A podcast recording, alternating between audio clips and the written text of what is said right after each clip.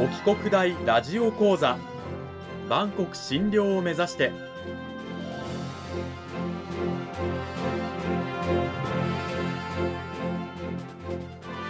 番組タイトルにある万国診療とは世界の架け橋を意味する言葉です。この番組はアジアの十字路に位置するここ沖縄にある沖縄国際大学で日々どのような研究や教育が行われているのかを発信していく番組です。案内人はラジオ沖縄アナウンサー小橋川響が務めます。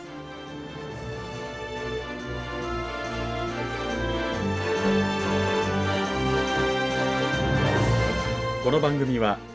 沖縄国際大学の提供でお送りします。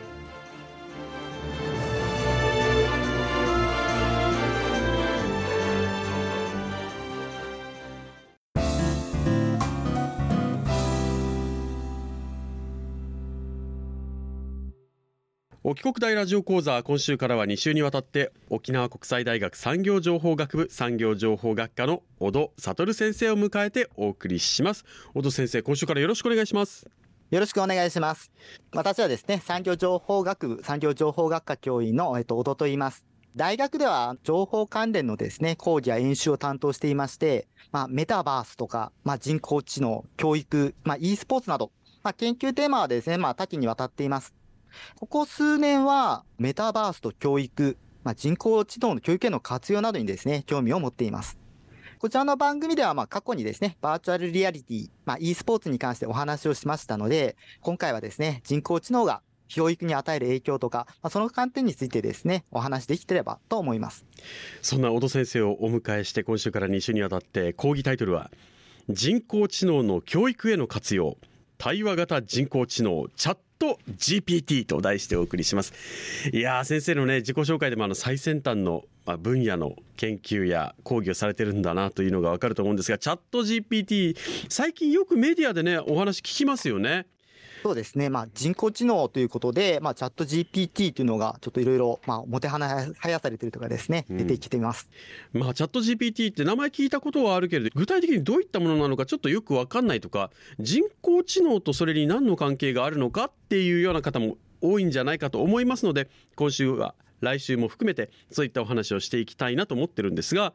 そもそも、まあ、人工知能 AI というふうに言われるものですけれども改めて小戸先生人工知能ってどういったものなのかという説明からお願いいたしますはい人工知能 AI ですねまあそういうふうにして言われているものがあります人工知能というのはですね、まあ、コンピューターや機械が、まあ、人間のように考えたり、学んだりする技術のまあ総称ですね。で、例えば、まあ、自動で文章を書いたり、まあ、ゲーム内のキャラクターを動かしたり、まあ、あと他にもですね、まあ、画像認識したりとか、まあ、そういうことができます。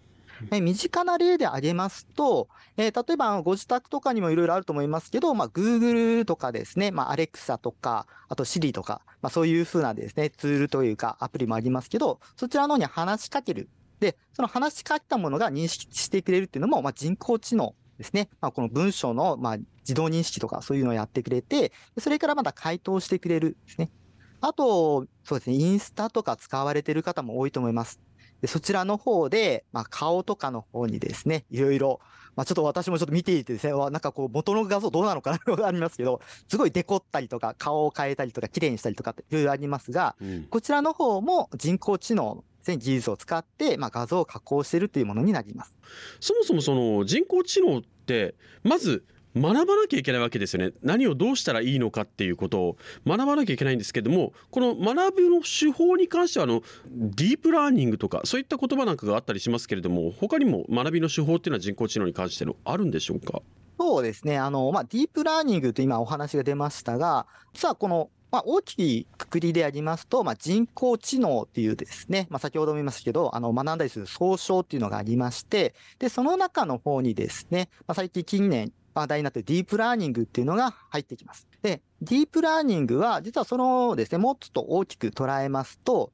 機械学習というものを、まあ、発展させたものになっています。うん、で、この機械学習というものなんですけど、これはですね、コンピューターがたくさんの、まあ、データをですね、えー、そちらの方をまあ見て、まあ、この場合の見てっていうのは、我々がデータを提供したりとか、あと、コンピューターの方でデータをまあ収集してもらうとかですね。でそういうした集めたデータの中から、パターンとか、まあ、ルールですね。これを見つけ出して、まあ、学習する。まあ、そういうふうなアルゴリズムのことを、まあ、機械学習と言います。うん、まあ、例えば、猫の写真とですね、犬の写真を、まあ、たくさん集めてですね、これでどちらが猫、どちらが犬ですね、そういうふうにして学習させる。まあ、そういうことが可能となります。で、さらに、ディープラーニングというのは、今お話した機械学習のですね、さらに発展版ということで、人間の脳の仕組みですね、まあ、ニューラルネットワークという技術があるんですが、そちらをこの学習というのに、まあ、使っています。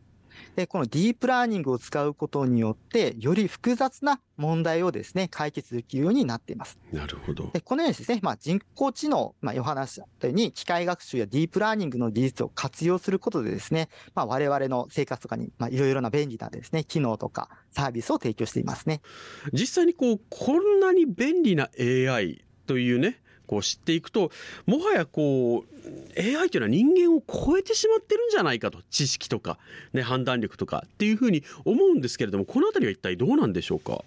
どのような人工知能かというのにちょっと関わってくるんですが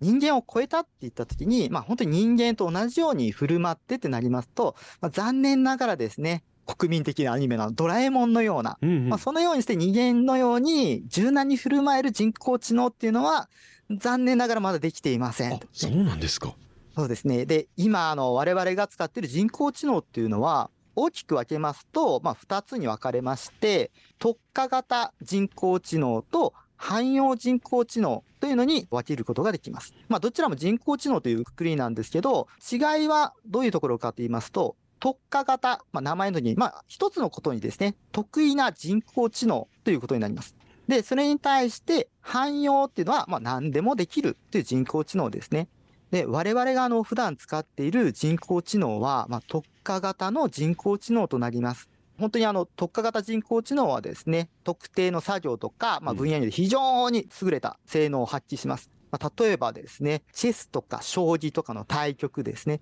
それはもう本当にチェスこう、処理って特化してますので、ものすごく強いです。確かに。ものによっては人超えてますからね。プロの次の手を予想していたりとか、プロよりもいいと言われてる手を予想したりするっていうのは、あの、今はね、普通に将棋の中継なんかで AI はこう予想してますよっていうのが出てきたりしますけどそれはそれに特化しているからであって例えば将棋に特化した AI に対して今日食べるカレーの最適な作り方を教えてくださいって言ってもじゃあそれは出せないわけですね。そうですね。あの、今のご指摘の通りで、まあ、こんなにすごいこう、深読みして調べてくれるのなら、今日の夕飯を美味しいの作ってくれるかなと思ったら、実はそれは全然できないんですね。や はりそれに特化しちゃっていますので、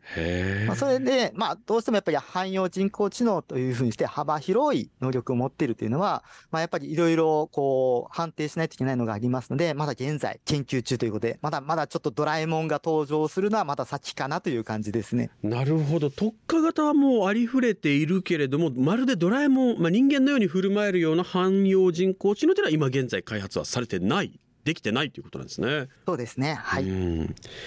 話を少し戻すんですが、あの人工知能の中で、えー、最近よく聞くチャット GPT なんですけれども、これはじゃあどういったものなのかというのも先生改めて詳しく教えてください。はい。このチャット GPT っていうのは、こちらはですね、オープン AI っていうところですね。まあ、そちらが開発した、まあ、高度な人工知能です。で、この人工知能なんですが、技術としては自然言語処理という技術を用いて、うん、まあ、人間と会話をすることができる、まあ、コンピュータープログラムですね。現在では、チャットの GPT の3.5まで4というふうにして、モデルを基礎として、もう本当にインターネット上の膨大な、まあ、文字のデータですね。それを学習しているというものになります。で、この特徴なんですけど、この人工知能はですね、まあ、文学作品とか科学の論文とか、まあ、いろいろな、もう本当に数多くの分野の情報を、まあ、元にして、まあ、学習をしています。その学習をしていますので、それに対してのですね、まあ、回答とか、そういうふうなですね、こう、応答とか、あと文章、それに基づいた文章の生成っていうのが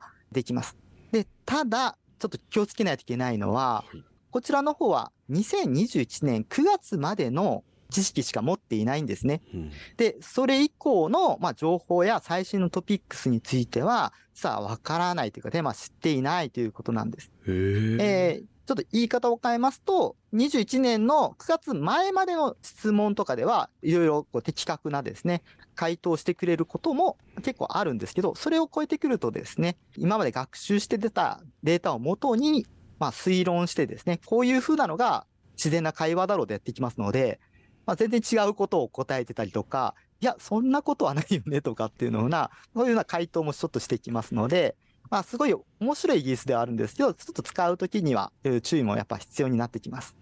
いろいろとこうニュースになったりしてねあの興味を持っていらっしゃる方も多いと思うんですが今先生がおっしゃったように気をつけなければならないのは本当にこのチャット GPT が私たちの質問に対して返してくれた答えというのが正しいのかどうかということもちょっと疑っていかなくてはいけないということだわけですね。そうですね。まあ、これは道具に関しては全て言えることだと思うんですけど、例えばですね、計算しましょうって言ったときに、足し算とか掛け算とかってありますよね。なんか文章の式があって、で、それをパソコン使って、まあ、答え、連絡を使って答えを出したときに、まあ、そもそもその式の立て方が間違ってたら、あの、答え違いますよね。うんで、そういうのも、まあ本当に、基本的にはそういうお話なんでですね、答えは出てきてるんですけど、そのやってる、こう、論理の展開とか、答えが当たってるのかとか、そもそもそのデータ存在するの？とかね、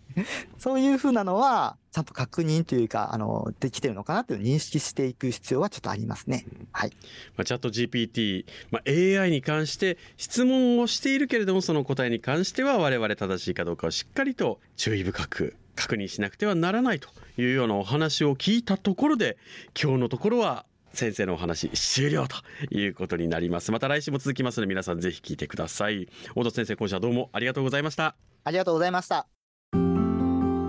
非常に興味深い AI そして今ね話題のチャット GPT のお話だったんですがこういった AI の技術が今後いろんな分野にどういった影響を与えてくるのか先生非常に楽しみですよね。そうですね。まあ、このような人工知能を活用したサービスっていうのが、まあ、様々なところで使われてくると思います。この中で最近ですと話題になってる、まあ、チャット GPT、まあ、これらを使った、例えば教育支援についても、えー次回お話できたらいいなと思います。まあ、教育の場に AI が出てくる時代になっているということでじゃあ具体的にどういった教育支援がなされてくるのかというお話来週になります皆さんぜひ来週も楽しみにしていてください今週は沖縄国際大学産業情報学部産業情報学科の小戸悟先生を迎えてお送りしました先生来週も引き続きよろしくお願いしますよろしくお願いします。